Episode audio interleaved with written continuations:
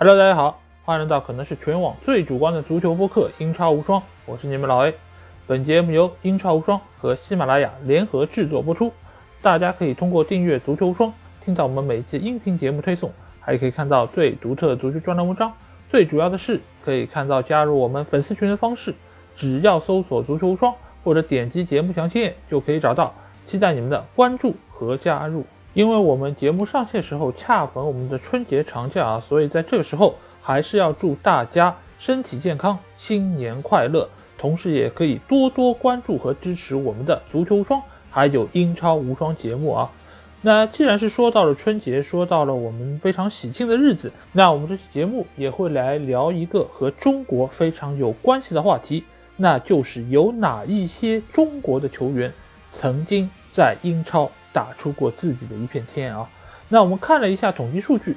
一共有七个球员是曾经在英超联赛中是留下过自己的足迹啊。他们分别是孙继海、李铁、李玮峰、董方卓、郑智，以及两名被规划的球员蒋光太以及李可。那我们上一次介绍日本球员的时候，其实也有说到，一共是有三十九个亚洲球员登陆过英超啊，而中国球员有七人。也是排名第三多的国家，仅次于韩国以及日本。而这七名球员中，目前仍然有三个球员是现役还在踢球的，那就是郑智、蒋光太以及李可。而在这七个球员中，有三个是来自于后卫，有三个是中场球员，有一个是前锋球员啊。那我们就会先来讨论一下中国球员征战英超的一些优势以及劣势啊，因为相比于日本球员来说，中国球员的身体条件还是有比较明显的一个优势，而且他们也具备了东亚球员非常好的一个特点，那就是体力好，肯奔跑。但同时，另外一方面劣势也是比较明显，就是相比于其他国家的一些外援来说，中国球员征战英超，他们在身体对抗上面的一个。劣势还是比较的明显，而且他们的脚下技术相对来说也比较的一般，所以对于很多的中国球员登陆英超来说，一个非常大的考验就是来自于身体对抗，以及他们能否在这种高拼抢、高速的一个对抗之中展现出自己的一个能力啊。另外一个非常大的一个劣势就是来自于。很多的中国球员，他们在语言这一关其实是很难度过的，因为我们也知道，一个球队之间的球员要配合默契。之间的一个沟通其实是必不可少的，这个无论是在场上还是在场下，其实都是非常重要。而且教练对于整个战术体系的一个布置，也是要通过言语来向球员进行传达的。而这个时候，中国球员在这方面其实就有非常大的一个劣势。尽管他们在队内可能会有翻译来进行传达，但是其实这个已经是有一定程度上的损失。而且中国球员相对来说在国内受到的训练以及战术素养是比较一般的，所以使得他们到英超之后。能不能理解和消化教练对于他们的一个部署，也成了一个非常大的课题啊。所以这方面其实都是中国球员去到英超之后可能会遇到的一些问题啊。那接下去我们会来看一下中国球员登陆英超的一个历程啊。这七个球员中有四个球员其实都是在零二年世界杯这个阶段登陆英超的，因为当时整个中国国家队的一个实力在亚洲是属于一流，而且由于能够登陆到世界杯这样的一个大的舞台，也使得更多的英超球队能够认识到这个来自东方的国度里面的球员，他们是具有一定的竞争力，而且他们也能够展现出自己的一个技术特点。而且，那其中中国国家队的几个核心主力球员就成为了他们重点考察的一个目标啊。那这个就包括孙继海、李铁以及李玮峰。那这三个球员也是比较早能够登陆到英超球队啊。不过我们也可以发现啊，他们有一个共同点，那就是。都是防守球员，因为相比于进攻来说，中国球员的这些技术特点，其实在防守端可能能够得到更淋漓尽致的一个体现啊，包括他们比较积极一个奔跑，以及他们非常凶狠的一个铲抢能力，这点其实都是英超球队比较看重的，尤其是英超的一些中下游球队啊，他们对于中国球员这种性价比极高的这种特点，他们还是比较的青睐。那一定会有朋友问，你看，哎，孙继海不是去到了曼城吗？而且他能够在中间是作为一个主力的右边后卫出现在场上，为什么你说这是一个中下游球队？我们不要忘了一点，就是孙继海当时加盟的曼城队，并不是现在瓜迪奥拉所在的曼城队，当时的曼城。他在英超的一个处境基本上就是一个中下游球队，而且就在二十年之前。曼城还是一个在英冠打拼的球队，这点我们可不要忘记。所以孙继海当时能够在曼城坐稳一个主力位置，一个非常重要的原因就是曼城当时并不是一个强队，在当时的曼彻斯特这个城市，唯一的最强的球队只有曼联队。因为当曼联可以时常杀进欧冠四强甚至于决赛的时候，曼城只是一个传统的英格兰升降机球队。如果遇到曼市德比，曼城能够哪怕拿到一场平局，曼城的球迷都会来到曼联球迷面前进行挑衅，就好像他们拿到了一场胜利一般。所以可见当时两个球队的一个境况是有相当明显的一个差距。而当时埃弗顿队的一个处境要比曼城队稍好一点，所以我们也可以看到李铁以及李伟峰，其实在当时莫耶斯带队的埃弗顿队中拿到的机会就要比孙继海要少得多。尤其是李伟峰作为一个后卫球员，他其实在埃弗顿队上阵的时间是相当有限的，所以他也只待了半个赛季就回到了中国。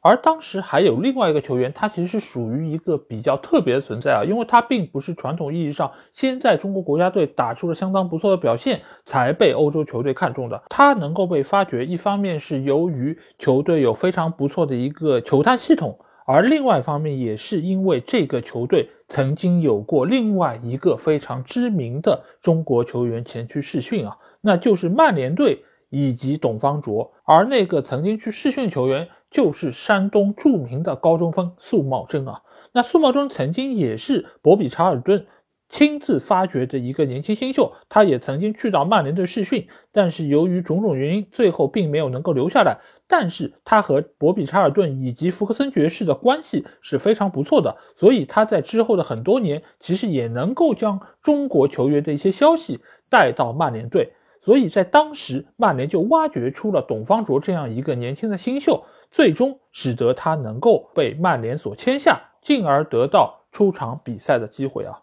那时间又过了几年，来到了零四年这个阶段，因为当时中国队作为东道主拿到了亚洲杯的亚军，而且在那一个阶段，中国的各个年龄段的青年队其实也是展现出了非常好的一个竞技状态，比如零一年、零五年的世青赛，都能够让各方各面了解到中国有一批非常有潜力的年轻球员正在迅速崛起啊，所以在那个时候也有另外一个球员去到了英伦，那就是郑智。而且郑智在之后的很长一段时间里面，其实都在欧洲踢球啊，而且也是能够展现出自己非常好的一个竞技状态，甚至时至今日，他仍然作为球员活跃在中超的一个舞台之上。一方面也是说明他对自身身体的一个养护是非常到位的，但是另外一方面也说明目前中国的一些年轻球员真的很难能够对于这些老将。形成实质性的威胁，所以也在之后的很长一段时间里面，再也没有中国球员能够登陆到英超，能够在英格兰接过前人留下的衣钵，更不要说能够超越他们啊！直到十多年之后，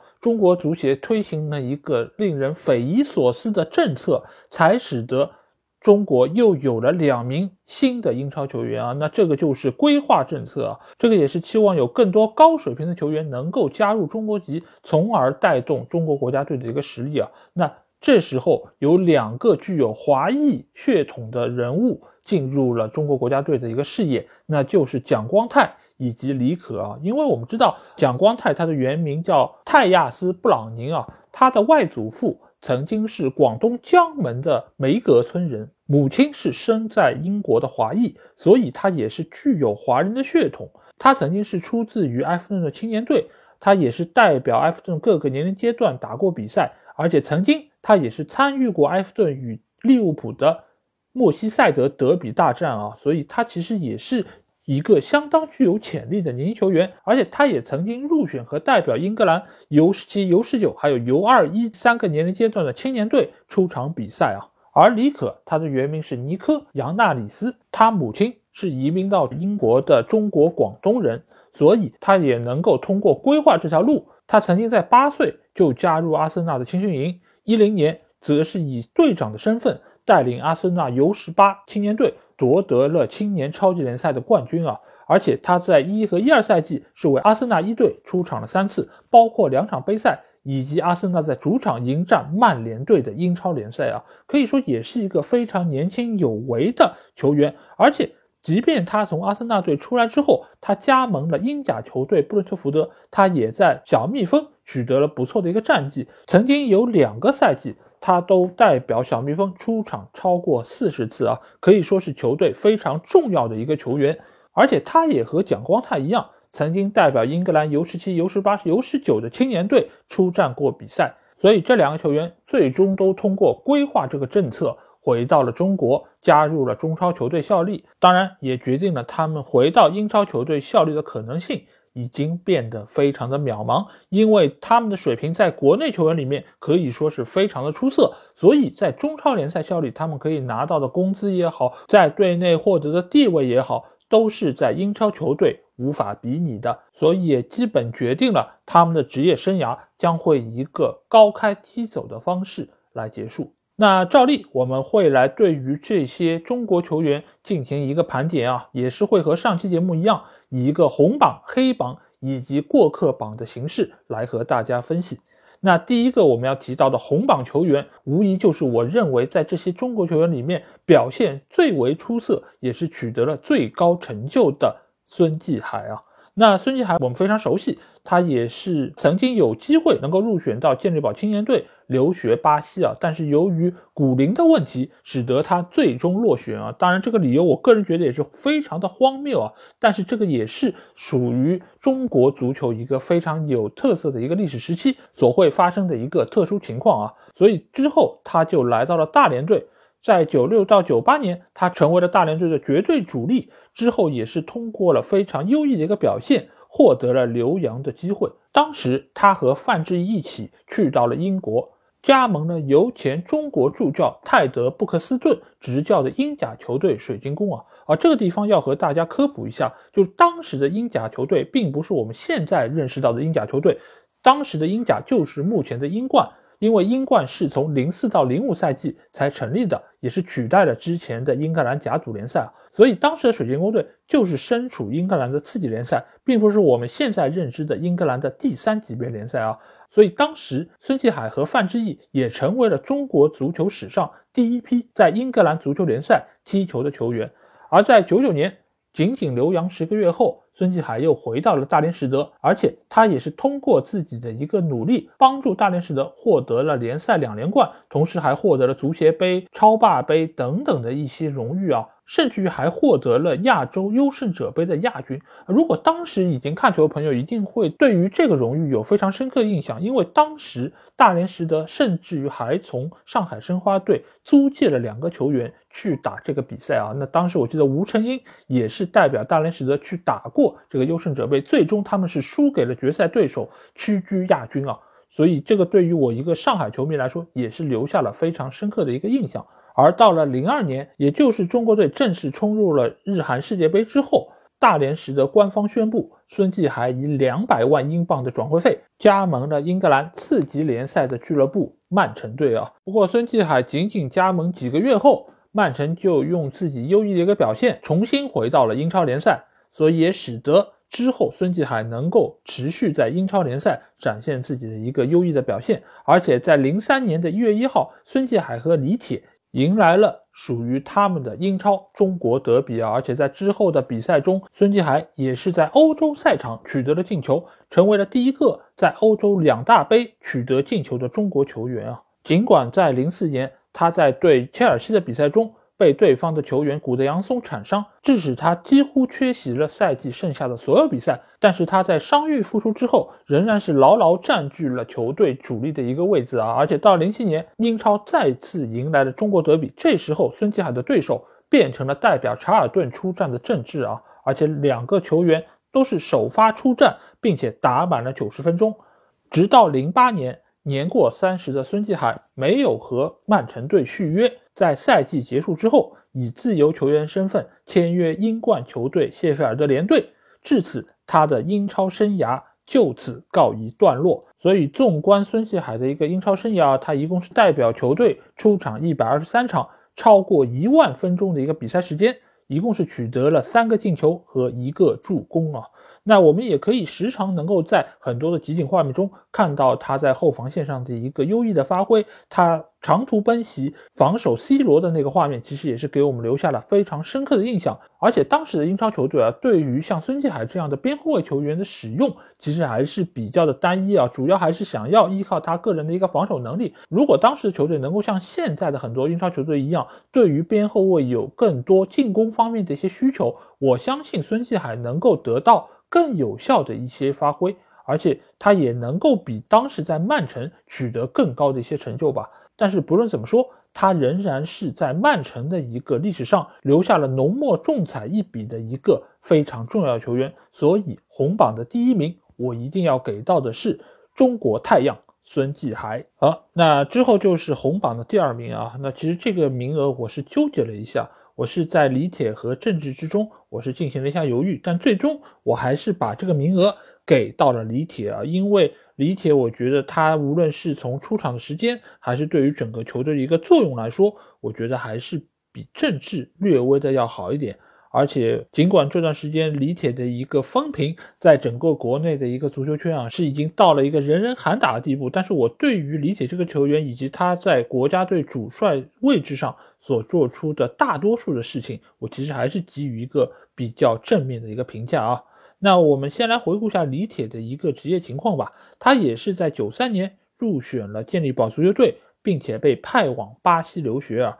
而且他也在场上。因为非常好的一个大局观以及相当强的一个奔跑能力，所以使得他很快就被征召回国，加入了器物生执教的国家队啊。当时我们记得很清楚，就是有所谓的“四小天鹅”之称啊，那就是隋东亮。李铁、李金羽还有张孝瑞啊，这四个球员在第一次代表国家队出场的比赛中，给我们带来了令人惊艳的表现啊！他们在中前场的几次传导配合，以及小范围之内的一个有球配合，都是给我们留下了相当深刻的印象。我们已经很久没有在场上看到中国球员能够展现出如此好的小技术以及对球的一个控制力。当然，之后我们也知道。冲击九八年世界杯决赛圈失败，使得健力宝模式就此告一段落。这些球员也纷纷回到了自己的母队效力。所以当时李铁和李金羽就是回到了辽宁队，并且李铁也在十月份入选了霍顿执教的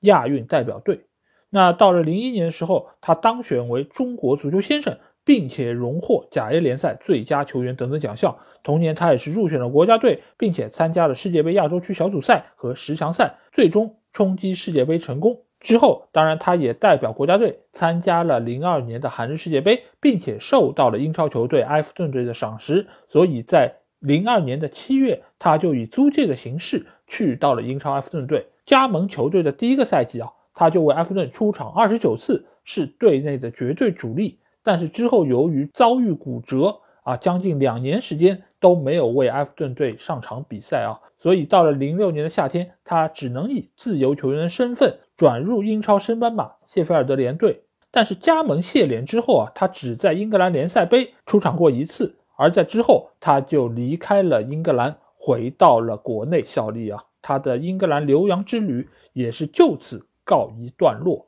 尽管大家说李铁在英格兰的一个征程并不是特别顺利，而且他真正能够打上比赛的时间也是非常的有限，基本上也是集中在那一个赛季。但是能够在英超球队打上主力，而且能够牢牢占据一个主力的位置，我个人觉得李铁还是做到了相当多中国球员乃至亚洲球员没有做到的成就啊。而且我们也可以看到，当时莫耶斯带队这个埃弗顿队其实成绩还是相当不错的，而且能够有机会参与到欧战之中啊，所以能够在如此高水平的一个团队里面拿到稳定的主力位置，而且能够有相当不错的一个发挥，我觉得仍然是证明了理解他具有相当好的一个球商以及非常不错的一个适应能力啊。而且这一点，我们可以从和他同时加入埃弗顿队的李伟峰这里就可以形成非常鲜明的对比。因为当时李伟峰到达埃弗顿队之后，只是仅仅效力了半个赛季，就被退回了中国球队啊。所以李铁的一个适应能力以及他对于比赛的一个贡献，显然是要比李伟峰适应的更加好。但不幸的是，由于伤病的一个拖累，使得他的一个能力。得到了相当大程度的一个限制，也使得他没有办法能够在英超联赛走得更远。这个其实是非常可惜的一点。但是毋庸置疑，李铁的一个战术头脑以及他对于比赛的一个理解力，我觉得在整个中国球员的。范围之内还是非常出色的一个球员，这点其实从他日后的执教中，其实也能够得到一定的验证啊。尽管有非常多球迷觉得他在中国国家队的成绩相当的糟糕，他带着什么东西有规划不用等等等等，但是我仍然觉得李铁在年轻的教练这一辈中还是非常出色的一个存在。我并不觉得中国国家队没有打出该有的成绩是由李铁一个人所造成的。我觉得有非常多复杂的因素。当然，我在这期节目中不打算进行展开，但是我仍然觉得李铁应该出现在红榜的这个榜单之上。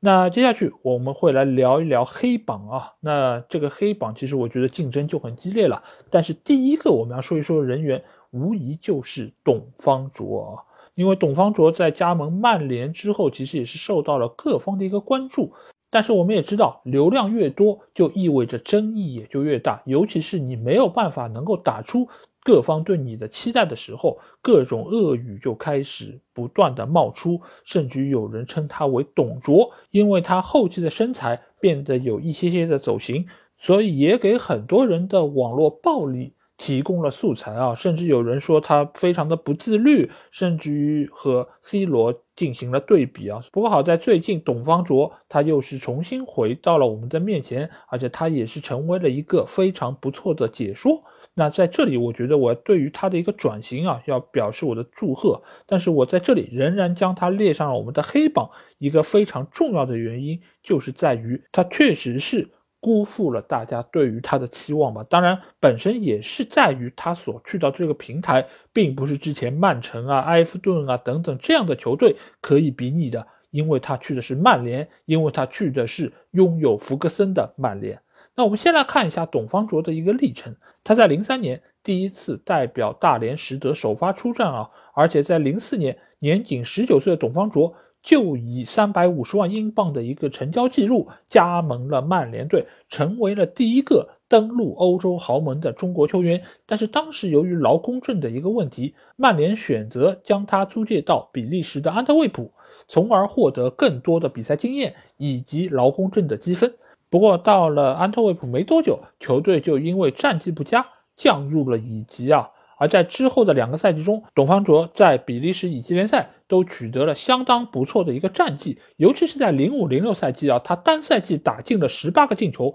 获得了比利时乙级联赛常规赛阶段的最佳射手啊，这个也是中国球员第一个在欧洲联赛中收获的金靴奖项啊，所以也使得零七年曼联和董方卓续签了一份到一零年的正式合同。董方卓也具备了代表曼联队出战的一个资格。那在之后有一场比赛，其实是给我们广大的中国球迷以及曼联球迷留下了相当深刻的印象，那就是零七年的五月十号，已经提前夺冠的曼联做客斯坦福桥迎战蓝军切尔西啊。这场比赛，董方卓首发亮相，而且在比赛中拿到了一次非常接近进球的机会。但是他在面对空门的时候却将球射飞啊，这个其实也是成为了他在曼联非常重要的一个转折点，而且他也在比赛结束之前被福克森替换下场啊，这也是他在英超联赛唯一的一场出场的比赛，出场时间也就定格在了七十三分钟啊。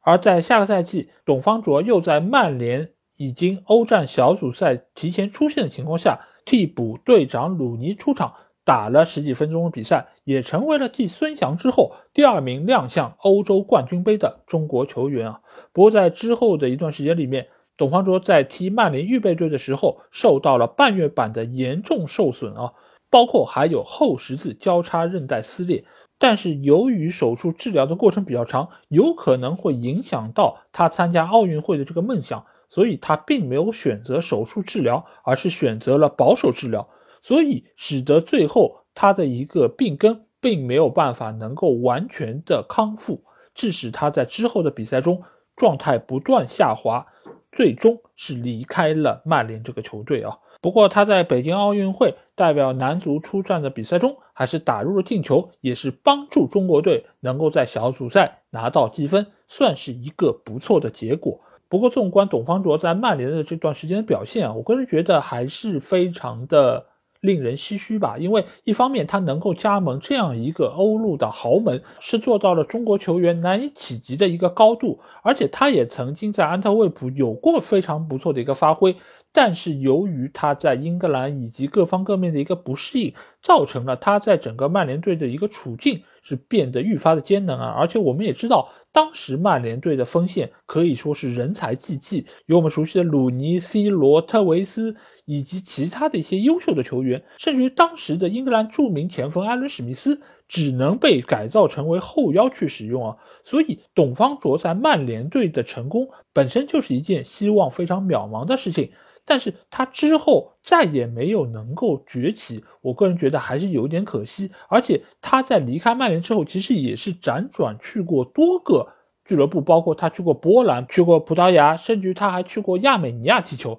但是都没有办法再重新找回他在比利时的那个状态啊，所以我觉得有一点点伤仲永的感觉。但是不管怎么说，我觉得他仍然是做到了很多中国球员无法企及的一个高度，尽管最后的结果并不是那么令人满意吧。不过单就是代表曼联队出过场这件事情，我觉得就足够他吹一辈子吧。那最后我们再来说一说两个。英超的过客吧。那第一个我们要聊的就是刚才有提到过的李玮峰，因为李玮峰曾经也是去过健力宝青年队、巴西留洋的一个球员，而且他在整个中国球员的体系里面属于那种身体比较健壮，相对来说我们会认为他会非常适合英超的这么一个节奏啊。但是真的去过英超之后，你才会发现李玮峰的身材还是和传统的英伦球员以及那些英超真正的中后卫相比。还是有比较大的一个距离啊，所以他在去到了埃弗顿队仅仅半个赛季之后就被退回了深圳队，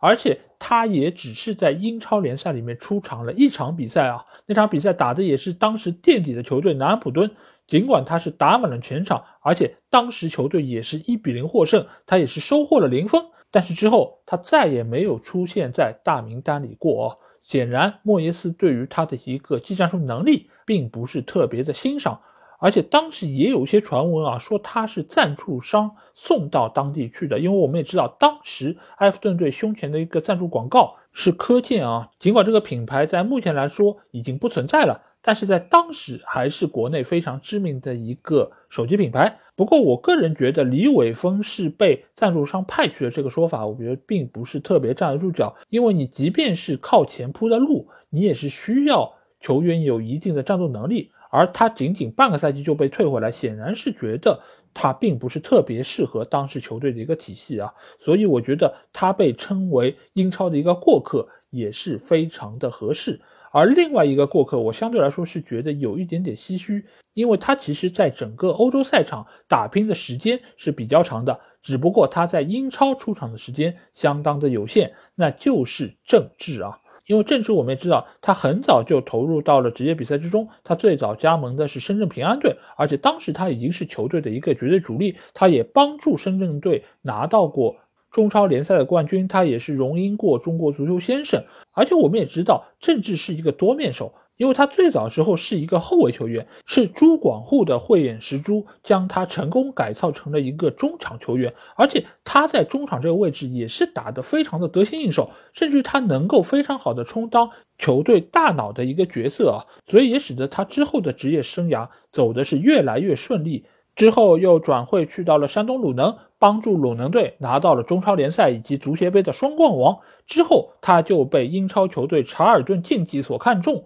租借加盟，在零六零七赛季，郑智一共是代表查尔顿各项赛事出场了十二次，有过一个进球，还有两次助攻啊，所以使得到了赛季末，查尔顿最终以两百万英镑的价格将郑智买断，正式加盟到了这个英格兰球队啊。不过，当时的查尔顿竞技已经降到了英冠级别啊，所以郑智在整个队伍里面的一个作用也是显得愈发的关键，而且他的数据表现也是非常出色。他代表球队出场四十五次，有过九个进球，还有六个助攻啊。但是到了零九年，查尔顿由于成绩不佳，降级到了英甲，而郑智也表示不会继续留在查尔顿队。之后他又去到了苏超效力啊，加盟的是苏超豪门凯尔特人，他也是成为继范志毅、杜威之后第三个效力苏超的球员。从凯尔特人离开之后，他就回到了国内效力。加盟了广州恒大啊，也是帮助恒大一手缔造了恒大王朝。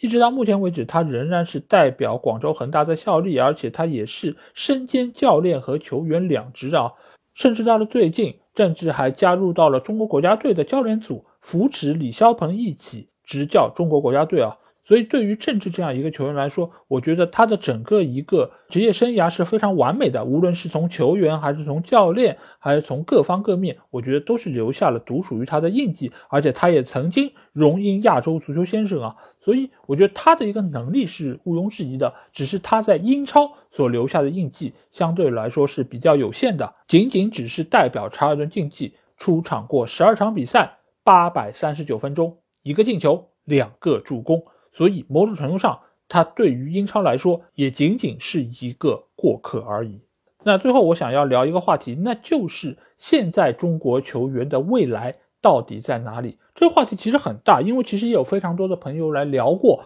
当然，现在呃，对于整个中国足协来说，他们也是鼓励球员能够走出去，去到欧洲效力。当然，他们对于现在。中国球员的一个定位已经相对来说比较准确了，就是不是仅仅盯在五大联赛的球队，而是把目光放在欧洲的一些中小联赛。那这点来说，我觉得还是相对来说比较务实的。而且我们也可以从之前我们提到这些球员的一个留洋的经历可以看出，他们只有去到一些相对比较中小的球队以及英格兰的次级联赛，才能够更多的打上比赛。你像郑智也不过是在查尔顿能够拿到很稳定的一个主力位置，更不要说现在这一批并不如郑智那么出色的球员。我觉得他们应该更多的潜下心来，去一些中小级别，甚至于是一些中小级别的次级联赛打磨自己。因为是金子总会发光，你如果真的是那块料，你真的是能够有自己的一个能力，那我相信你一定会有更好的球队挖掘你，更好的球队来聘请你。但是就目前中超这些球员好高骛远的一个心态，我并不是对这件事情那么的乐观啊，因为他们在国内能够赚到的薪水，即便是在现在限薪的这么一个政策之下，我觉得他们仍然是能够比在欧洲赚到的更多。所以他们留洋的一个意愿，我并不认为是那么的迫切和乐观啊。而且另外一方面，我觉得到了海外之后，他们能不能有效的适应这样的一个足球环境，也是非常大的一个问题啊。因为无论是韩国球员还是日本球员，其实在欧洲已经有相当大的一个足球体系在那边。我们之前也有提到，日本在比利时有圣图尔登，他们可以作为整个日本留洋的一个桥头堡。而对于中国球员来说，你并不具有这样的一个规模效应，你。也并没有那样一个俱乐部可以作为你一个暂时的收容所，所以中国球员想要留洋，我觉得很大程度上还是一个个人行为，你只能是以一个散户的形式去到欧洲，而且你一旦没有办法能够在欧洲打出自己的一个身价来，那。这个品牌效应也很难能够实现，因为你看现在非常多的日韩球员到了那边，一方面是他们的能力确实能够兑现他们的承诺，另外一方面他们之所以可以登陆，也是因为之前有非常多成功的案例放在那边，也使得。当地的俱乐部愿意给他们机会，让他们来尝试，所以这已经是形成了一个非常良性的正相关。而对于中国球员来说，给到欧洲球队的印象一直以来都是眼高手低，以及球员普遍能力欠佳的这么一个固有印象。而且之前打造所谓第六联赛的这么一个名号，也让很多人知道中国球员就是一批长期生活在金元政策下的球员。所以他们真的可以能够展现出该有的一个实力吗？他们真的可以积极拼搏、锐意进取吗？这个其实也是围绕在欧洲这些球队头上，短时间内还没有办法解答的一个疑云啊。所以我觉得，对于中国足球来说，要走的路还相当长。最切实可行的一点，还是要让更多的人参与到足球这个运动中，能够让整个世界足坛都了解到。中国足球是在踏踏实实做事，是在踏踏实实想要参与到足球这个运动之中，而不只是那个挥动着支票本的傲慢的土财主。好，那这期节目基本上就是这样啊。我们也是带大家回顾了一下在英超效力过的这些中国球员，也是回顾了这些球员一步一步从登陆英超一直到黯然离去的这么一个进程啊。当然，也有一些球员其实也是给到了英格兰的球迷非常好的一个观赛体验，比如我们的中国太阳孙继海，每次他能够回到伊蒂哈德球场向球迷招手的时候，球迷还是能够回应上他们。最热烈的一个掌声啊，也是表彰他曾经在球队里面这么长时间的努力付出，这个其实也是非常令人感动的一面。但同时，我们也不得不面对目前中国球员难以走出去的一个窘境啊，这个其实也是这么多年来中国足球发展最好的一个写照。那如果你们听着我的这期节目有什么话想对我说，可以在我们的评论区留言。如果想要和我直接交流，也可以来加我们的群。只要在微信里面搜索“足球无双”就可以找到，期待你们的关注和加入。那这期节目就到这里，我们下一期的英超无双节目再见吧，大家拜拜，也祝大家新年快乐，万事如意。